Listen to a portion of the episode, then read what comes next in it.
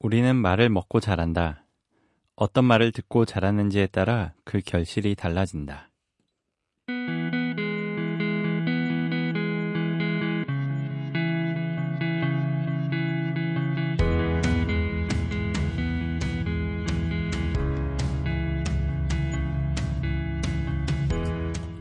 차동엽 신부가 쓴 무직의 원리라는 책에 실린 구절입니다. 듣는다를 먹는다로 바꿔보니 말의 무게감이 더 절절하게 느껴지는데요. 지난날 이미 먹어버린 아픈 말들은 어쩔 순 없겠지만 오늘은 최선을 다해 말하고 들어야겠다고 생각해 봅니다. 그럼 아마 내일의 나는 조금 달라져 있을 테니까요. 안녕하세요. 여기는 팟캐스트 우울증도 괜찮아입니다.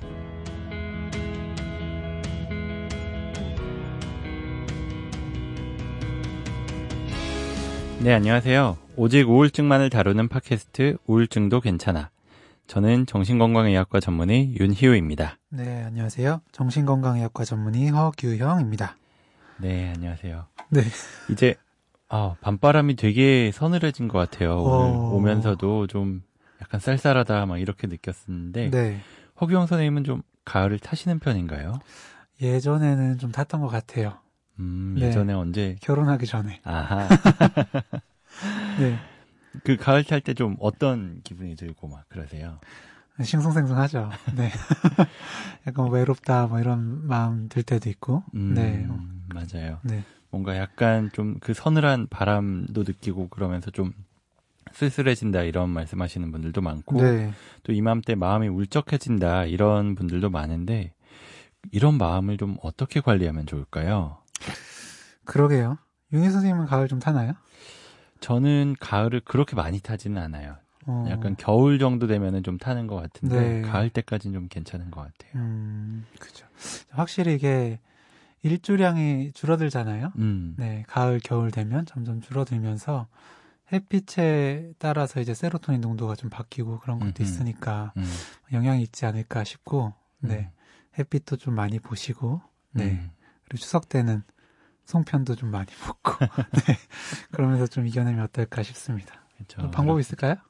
저도 그렇게 좀 더 몸을 움직이는 걸로 해가 짧아지고 그러니까 밤이 길어지다 보면 아무래도 더 집안에 오래 있고 그럴 수가 있는데 음, 그래도 한 번씩은 좀 햇살이 많이 따뜻하고 그럴 때도 있거든요. 네. 그럴 때는 좀 더 밖에 나가보고 그러면은 아무래도 조금씩 마음 관리하는 데도 도움이 되지 않을까 그런 생각이 드네요. 음, 네, 네, 게시판에 올라온 글 하나 읽어드려 볼게요.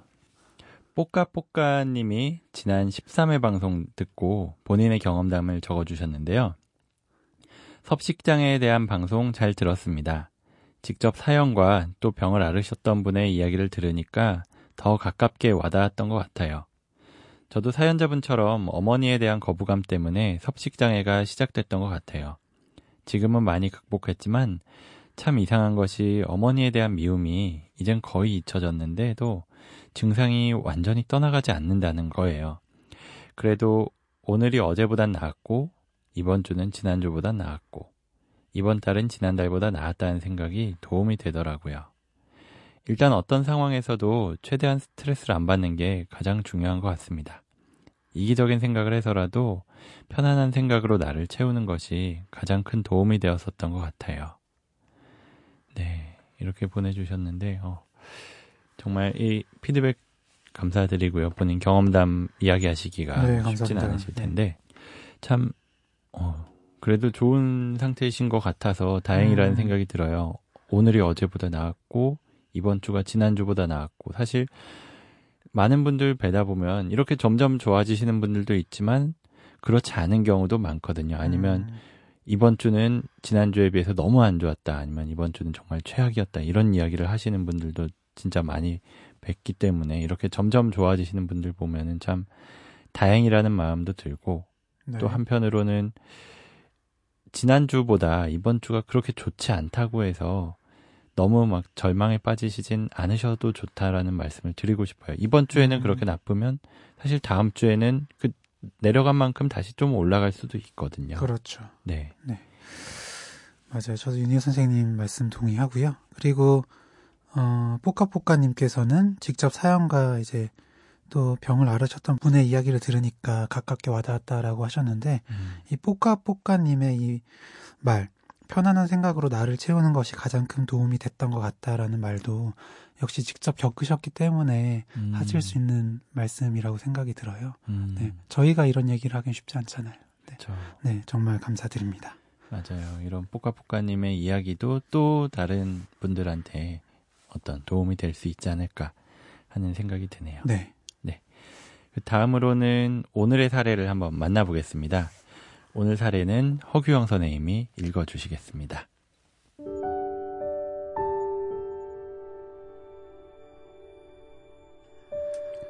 저는 30대 후반의 미혼 여성입니다.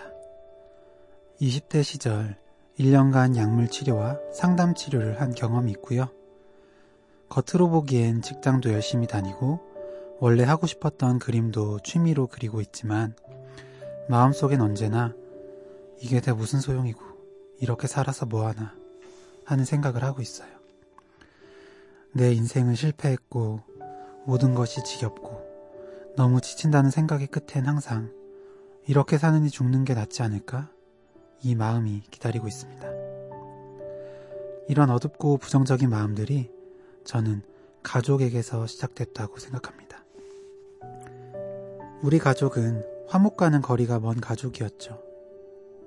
겉으로 보기엔 멀쩡해 보였지만 아버지는 굉장히 강압적인 분이었고 어머니는 술만 마시면 저한테 죽고 싶다 혹은 아버지를 죽여달라는 말을 하셨습니다. 그리고 오빠는 집에 무슨 일이 일어나든 내 일이 아닌 사람이었죠. 20대에 약물 치료와 상담 치료를 받게 된 것도 가족들의 영향이 컸어요. 세월이 흐르니 그렇게 사이가 안 좋던 부모님도 그럭저럭 맞춰 살아가시는데 가끔 그런 모습을 보고 있으면 오히려 화가 치밀어 오르곤 합니다. 지난 날은 다 잊은 듯 보이는 부모님도 외면하는 오빠도 가끔은 다 사라졌으면 하는 마음도 들고요. 싸운 건 부모님인데 왜 그 기억들 때문에 내가 이렇게 큰 고통을 받아야 하는지 모르겠어요. 이렇게 괴로워하면서도 경제적인 이유로 아직 부모님과 함께 살고 있는데 이런 제 모습도 너무 싫습니다. 그래서 더 내 인생이 실패했다는 생각도 들고 그렇게 역시나 그냥 죽는 게 낫겠다 하는 결론에 이르게 됩니다. 남보기엔 그럴듯하게 살아가고 있지만 출퇴근 버스 안에서 그리고 자려고 누웠을 때 내 인생은 망했어. 지쳤어. 죽는 게 낫지 않을까? 이런 생각에만 사로잡히는 저. 저는 우울증일까요? 아니면 그저 사는 데 지친 걸까요?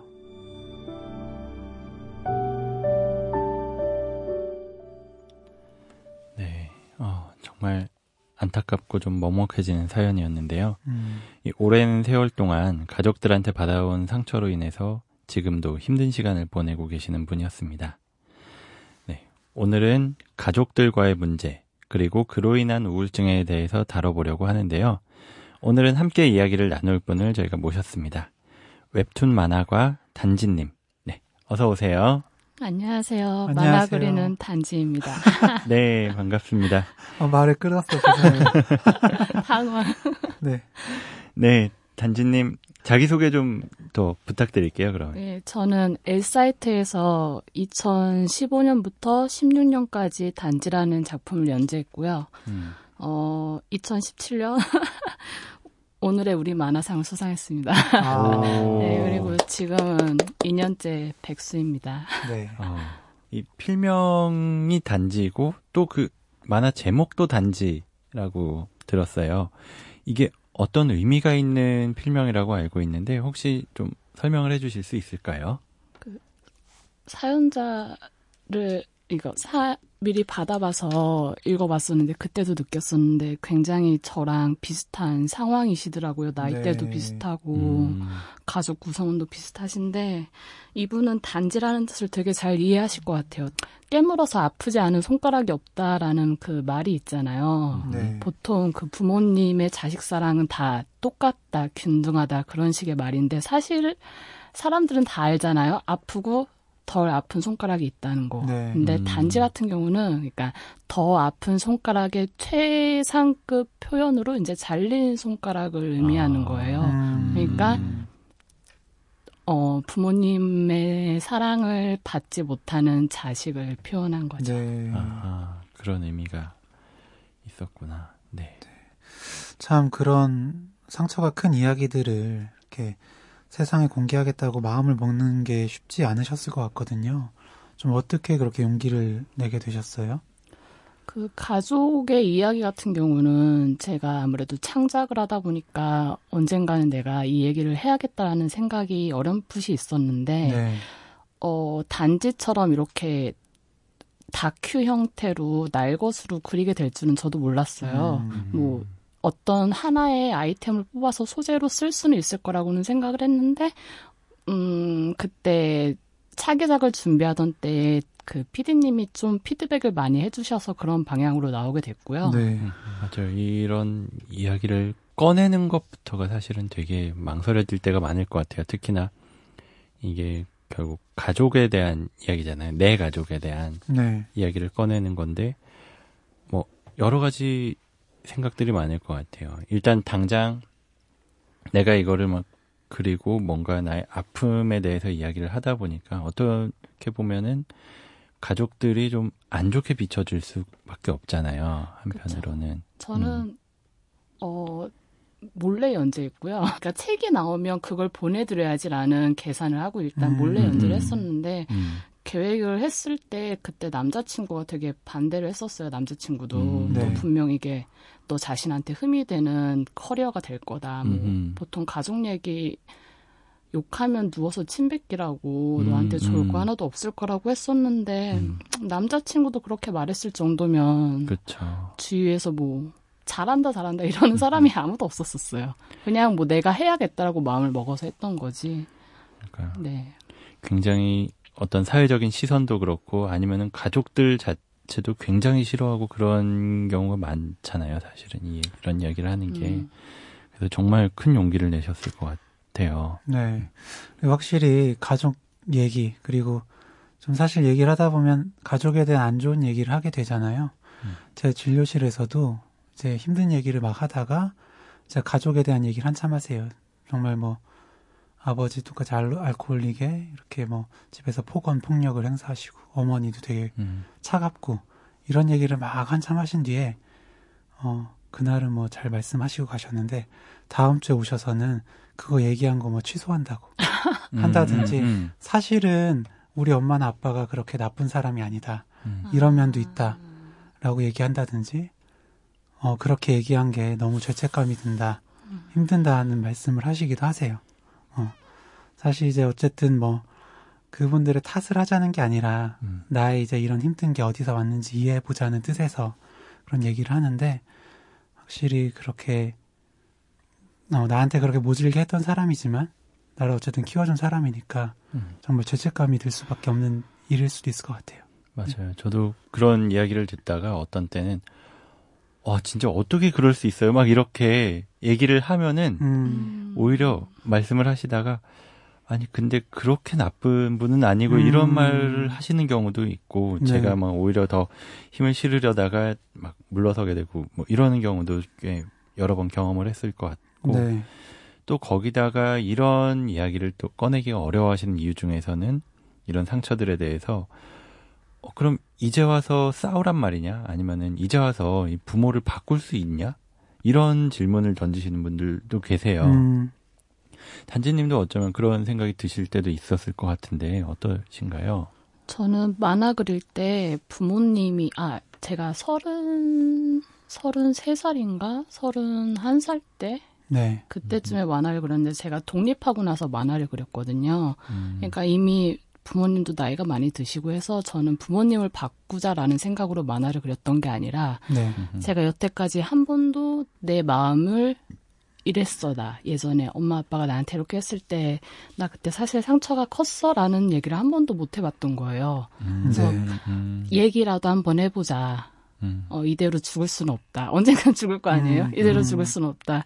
그래가지고 내 마음을 전하는 게 목적이었어요. 그래서 음. 바꾸자라는 생각은 한 번도 안 해봤어요.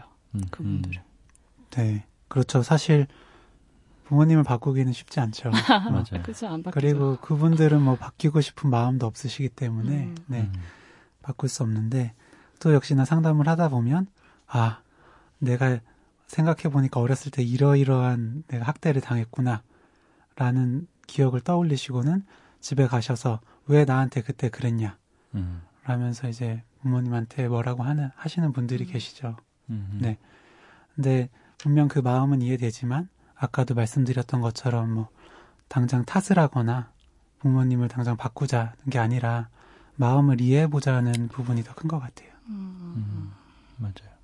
저도 예전에 뭐 수련 받을 때나 그럴 때는 막 그런 이야기들 많이 들으면 부모님이나 뭐 부모님이든 아니면 어느 한 분이든 아니면 다른 가족이든 굉장히 그 어떤 학대나 아니면 차별이나 뭐 이런 걸 굉- 경험을 하시면서 그것 때문에 너무 계속 화가 나고 계속 뭐 우울해지고 계속 자존감도 낮아지고 이런 게 계속 반복이 될 때 그런 이야기를 듣다 보면 아 이거는 내가 어떻게 할 수 있는 부분이 아니다. 이건 부모님이 바뀌지 않고서야 뭐 달라질 수 있을까?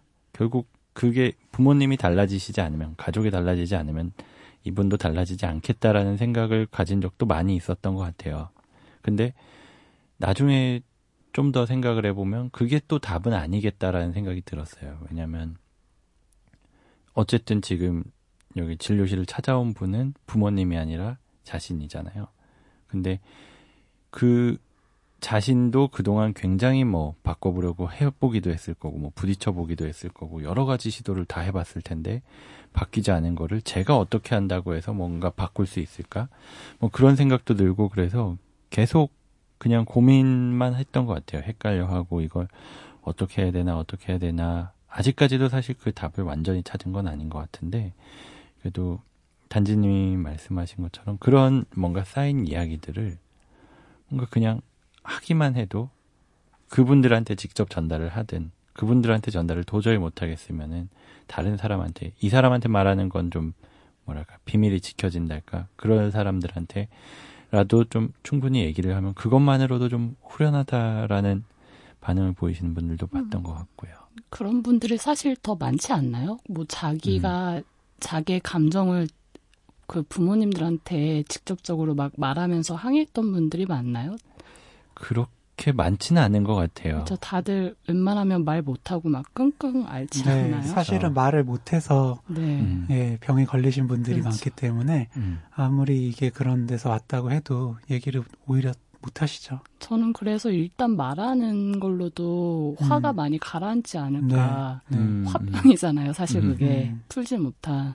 저도 좀 그렇게 생각하게 된 계기가 있었는데, 저는 엄마랑 사이가 안 좋아서 독립을 했던 거였거든요. 음, 네. 그래서 독립을 해서 혼자 살고 있는데, 보통 자식이 멀어지면 엄마들이 더 이렇게 전화 자주 하고 그러잖아요, 안 네. 하던. 음, 음, 그래서 전화를 하시는데 저는 사이가 안 좋았으니까 받기가 싫잖아요. 음. 그래서 많이 안 음. 받았어요. 음, 음. 근데 어쩌다가 받을 수밖에 없을 때 몇 번 받으면 항상 엄마가 너는 왜 엄마 전화를 안 받아 그렇게 이렇게 얘기를 하는 거예요. 어, 그러니까 되게 내가 나쁜 애가 된 것 같잖아요. 음. 그러니까 아 나는 독립을 하면은 엄마가 좀 알고 내가 이렇게 힘들어해서 나간 걸 알 줄 알았는데 모르는 거예요. 그래서 음. 아 이거는 내가 말을 안 하면 내가 나쁜 딸이 되고 가족들은 그냥 평범한 가족들이 음, 상태로 남겠구나. 네. 그래서 내 마음을 전달을 해야겠다라고 생각을 했었거든요. 그때. 그렇죠. 네. 네, 저는 그런 계기가 있었어요. 음, 음, 그러게요. 뭐 그 사람들한테 직접적으로 뭐 화를 내거나 그런 게 아니라 네, 음. 자기 마음을 전달한다는 거 굉장히 좋은 마음이신 것 같아요. 그리고 아까 나를 이해해보자라는 부분에 대해서 조금 더 부연을 드리자면, 어, 예를 들어서 너무 이제 부모, 아버지, 어머니가 강압적이라서 얘기를 못하는 사람 있어요. 음, 싫은 음. 소리조차도 못하는. 저희 음. 아버지도 되게 가부장적이셔가지고, 네. 음. 어, 진짜 말 한 번 잘못했다가 눈물 뚝뚝 흘리면서 음. 막밥 먹는데 눈물 흘리면서 무서워서 들어가지도 못하고, 음. 그 상태로 막 음. 식사 억지로 하고 막. 그쵸. 그러게요, 아버지들이 네. 무서워서 말을 못하죠. 네. 그런 사람이 있는데, 특히나 이제 그런 아버지와 비슷한 나의 또래라든지 뭔가 비슷한 모습을 하신 분한테는 더 나도 모르게 위축되고 더 얘기를 못하는 거예요. 그러면은 음. 사회생활 하는데 문제가 생길 수밖에 없겠죠. 음. 근데 그게 이제 뭐 단, 단지 씨처럼 이제 뭐 만화를 그린다든지 뭐 상담을 한다든지 뭐 글을 쓴다든지 하는 방식으로 이해를 하게 된다면 아, 나 이런 부분이 그런 데서 왔구나. 어쨌든 회사에 있는 그 사람은 우리 아버지가 아니야. 라고 생각하면서 예전과는 그래도 조금 다르게 내 얘기도 할 수 있게 될 수 있잖아요. 음. 네, 그런 부분에서 나를 이해하는 건 중요한 것 같습니다. 음. 어, 그런데 이제 사연 주신 분께서는 어, 지금도 막 그럭저럭 잘 살고 계신 부모님이나 가족들을 보면 아직도 막 화가 난다 하셨거든요. 음. 어, 여전히 큰 고통을 겪고 계시다는 건데요. 단지님께서는 지금 가족들에 대한 마음, 혹시 이분의 마음은 좀 어떠실 것 같은지. 아, 저는 너무 잘 이해가 가요. 이 화가 나는 마음. 잘 음. 지내는데 화가 나면 또 다른 사람이 보기에는 쳐서 못된 딸년 막 이럴 거 아니에요. 속도 모르고. 네. 음, 근데 이 화가 나는 게 저는 그 아까도 얘기했는데 부모님이 바뀌는 걸 기대 안 했다고 했잖아요. 음. 저는 사실 바뀌지 않길 바랬어요, 그분들이. 왜냐면 음. 이제 와서 뭔가 아 그랬구나 미안해 사과할게라고 네. 하면 음. 나는 저도 이분처럼 화가 날 것 같은 거예요. 음. 왜냐면 음 지금 미안했으면 그때 미안한 일을 안 만들었으면 되는 거잖아라는 생각이 들더라고요. 저는 되게 어린애 같은 생각일 수도 있는데 그런 생각이 들었어요. 이분도 아마 그런 게 아닐까요? 지금 화목할 수, 화목할 수 있는 그런 관계였으면 애초에 예전에 그렇게 만들 수 있지 않았을까? 그러니까 거기에서 오는 박탈감 뭐 그런 거 아닐까요? 그러니까 이미 과거의 상처는 다 받았는데 그 남은 상처는 자기가 안고 있는데 두 분은 이제 와서 어, 뭐 그럭저럭 잘 지, 지내시는 모습을 보여주면 거기에서 오는 뭔가 그런 상처가 이렇게 막 생각이 나겠죠. 옛날 자기만 음. 겪었던 그런. 그럼요. 음. 네. 음. 그죠. 마치 그런 상황도 생각이 나네요. 제 남자친구한테 차였어요. 네.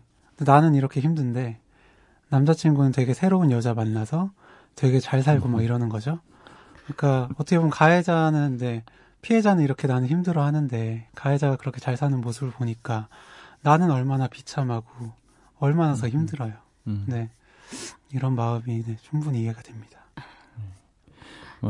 저는 그런 경우도 생각이 나요. 이 그렇게 해서 사과를 하시기도 하잖아요. 내가 막 이것 때문에 음. 엄청 힘들었다. 뭐 엄마 이런 모습 때문에 아니면 아빠가 자꾸 그러는 것 때문에 난 굉장히 힘들었고 예를 들면 뭐 그래서 아빠가 하도 그때 화를 많이 내서 난 지금도 뭐 누가 옆에서 약간 큰 소리만 나도 깜짝깜짝 놀라고 무섭다 막 떨린다 막 이런 이야기를 하시다가 그래서 아버지가 어 정말로 뭔가 아 그걸 깨달으시고 뭔가 뉘우치시는 듯이 어 되게 미안하다라고 또 얘기를 하셨대요. 그렇게 얘기를 하시고 지내다가 그래도 이분은 아직도 옆에서 누가 큰 소리를 내면 깜짝 놀라요. 무섭고 막 피하게 되고 그러니까 나중에 아버지가 그러셨다는 거예요. 아, 나 내가 사과하지 않았냐. 어머. 어, 이제. 그랬으면 괜찮아. 사과하는 태도가 너무 아닌데. 그쵸. 네. 결국 다시 그 모습이 나온 거잖아요. 아. 또 화를 내는. 그래. 네. 가짜 그래. 사과를 하셨네요. 그쵸. 그러고 나니까 차라리 아예 미안하다고라도 말하지 말지 그쵸, 뭐. 그런 마음도 어. 든다고 하고 음. 오히려 그런 뭐 마음을 말을 하면은 되게 화가 나고 그런다고 하시고 음. 근데 화가 나는데 아빠가 더 무서워 보니까 화는 또 못 내고 그런 아. 생각이 나네요. 어. 저, 그래서 이런 기억을 그런 상처들을 사실 지워버린다는 게 그럴 수 있으면 좋겠다는 생각을 정말 많이 하고 많은 분들이 물어보세요. 이거 지워버릴 수 없냐? 내 기억 속에서 그 부분을 딱 삭제할 수 없냐? 없잖아요, 사실.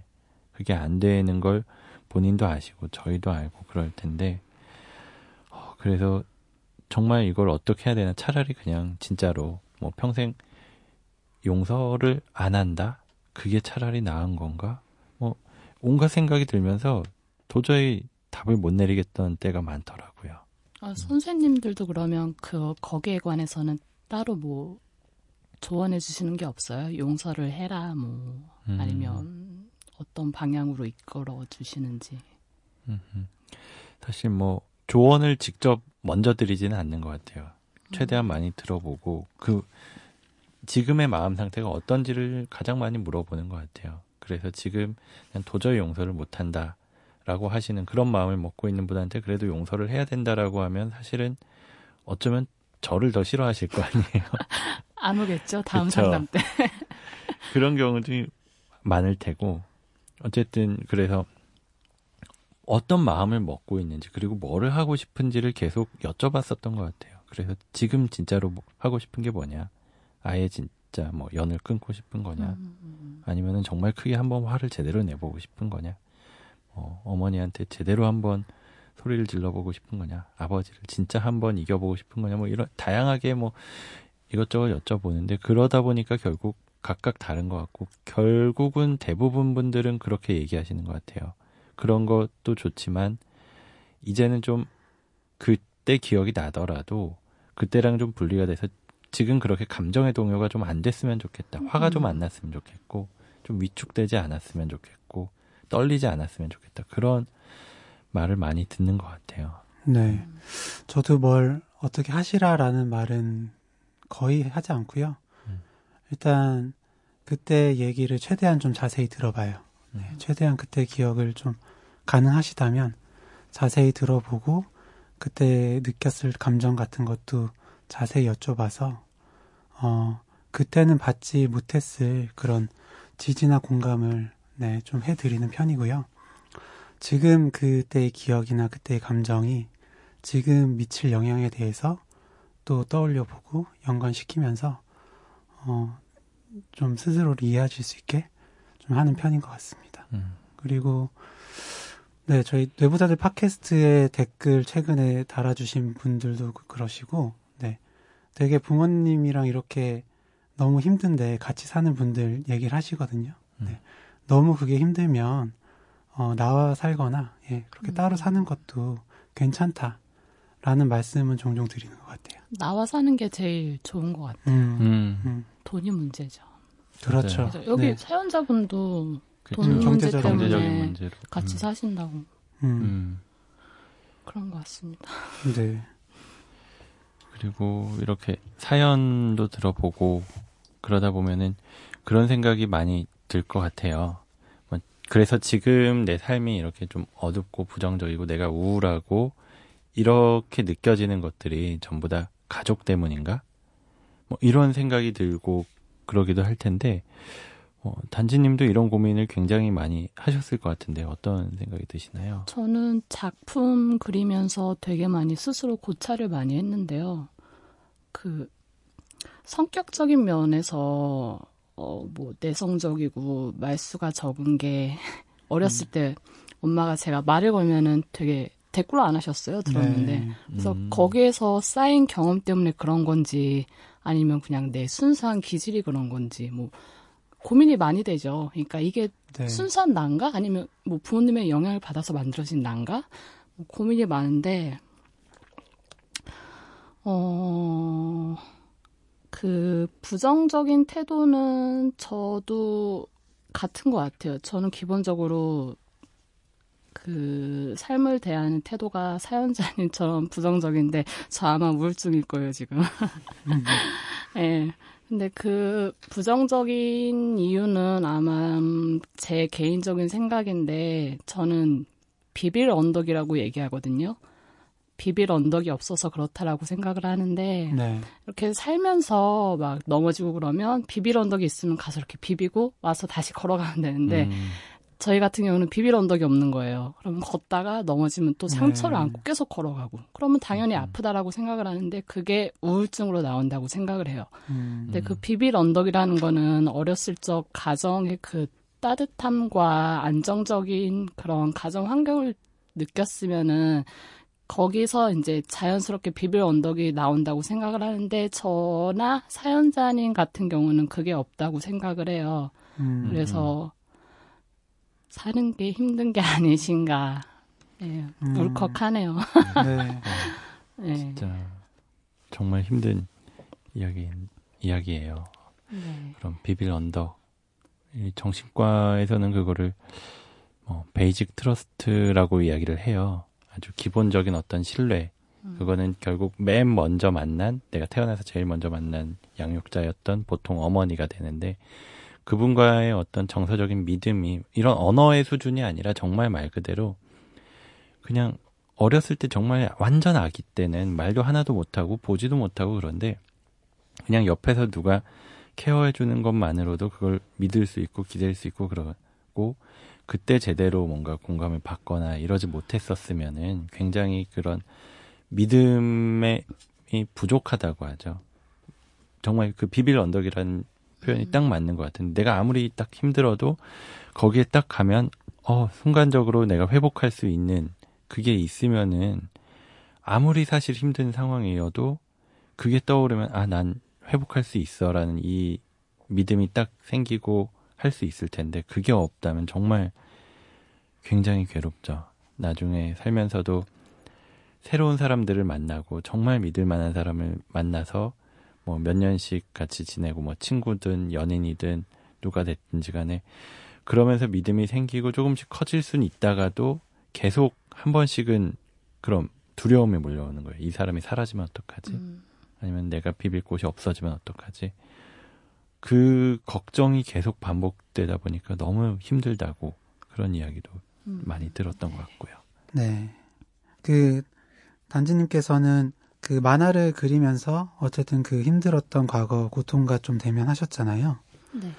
어, 작품을 시작하기 전 그리고 끝낸 뒤에 그 사이에 좀 마음의 변화들이 있으셨나요?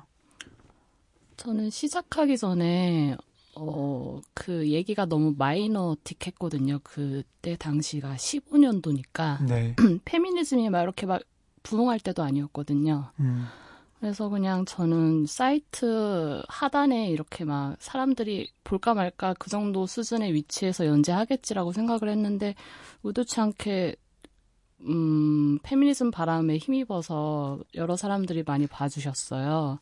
그래서 처음에는 고민이 많았죠. 왜냐면 남자친구도 하지 말라고 그러고 음, 음, 내용도 마이너틱하고 그냥 순, 순, 순전히 제 한풀이었거든요. 처음은 아 이거 안 하면 진짜 죽겠구나. 음. 그래서 시작했던 건데 의외로 많은 분들이 좋아해 주셔가지고 힘이 났었는데 그게 또 좋아하시는 분들이 있으면 싫어하는 분들이 있고 네.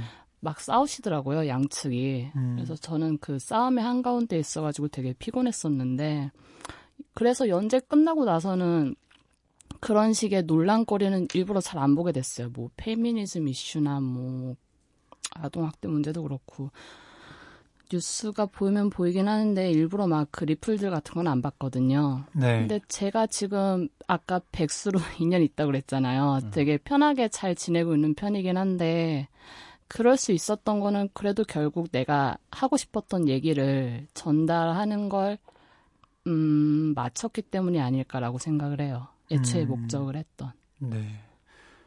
저는 실제로 그리고 엄마한테 얘기를 했어요, 만나서. 엄마, 나 음. 옛날에 그랬어. 왜 그랬어? 음, 라고 하니까 처음에는 인정을 안 하시더라고요. 음, 네, 뭐.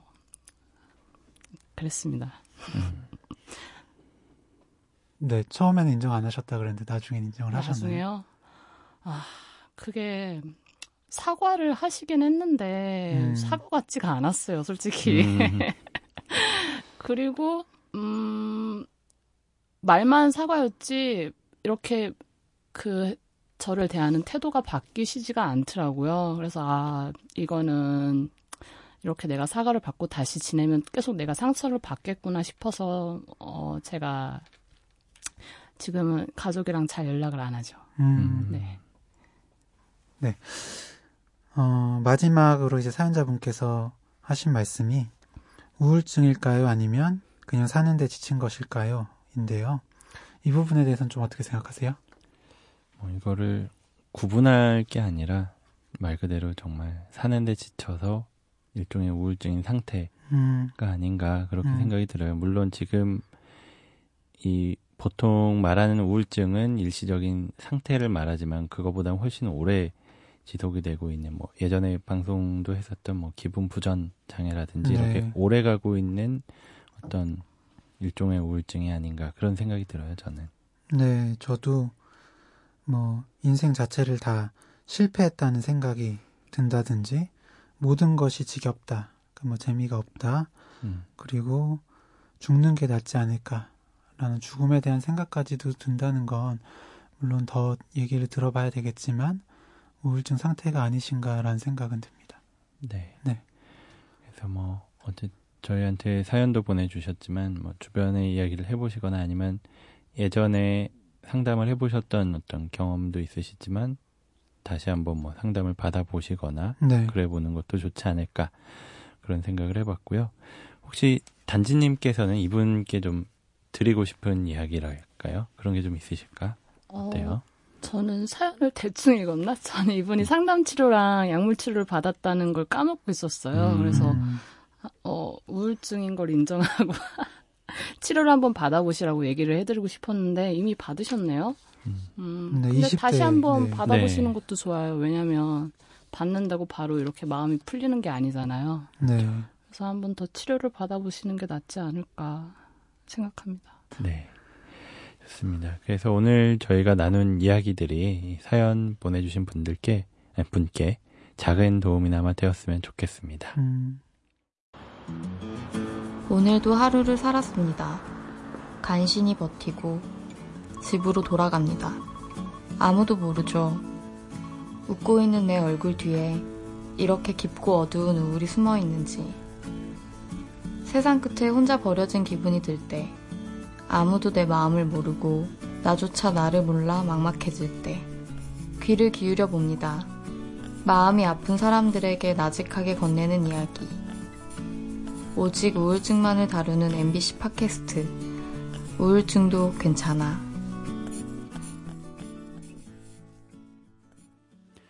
네. 오늘도 도움이 될 만한 책을 한 권 가지고 왔는데요. 오늘 만나볼 책은 미국의 심리학자 수잔 포워드가 쓴 독이 되는 부모입니다.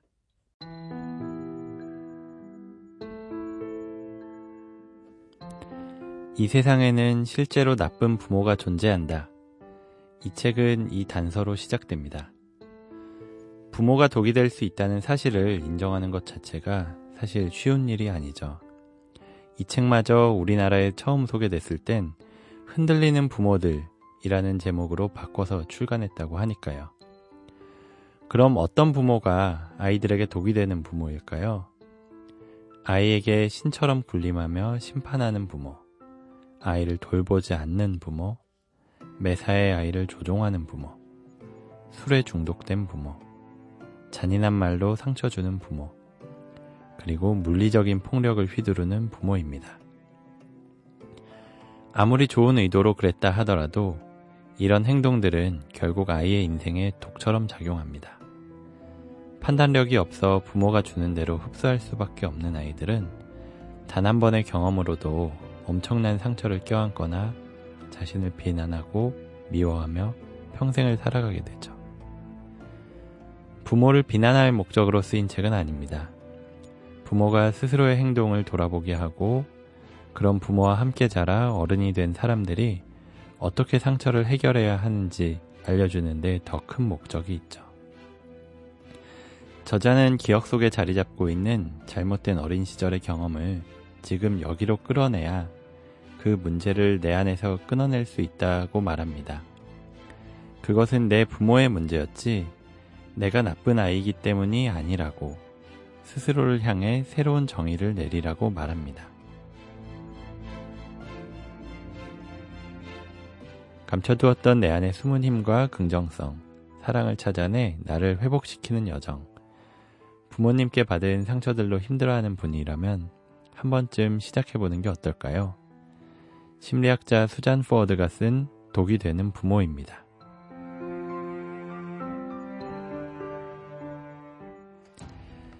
네, 이제 마칠 시간입니다.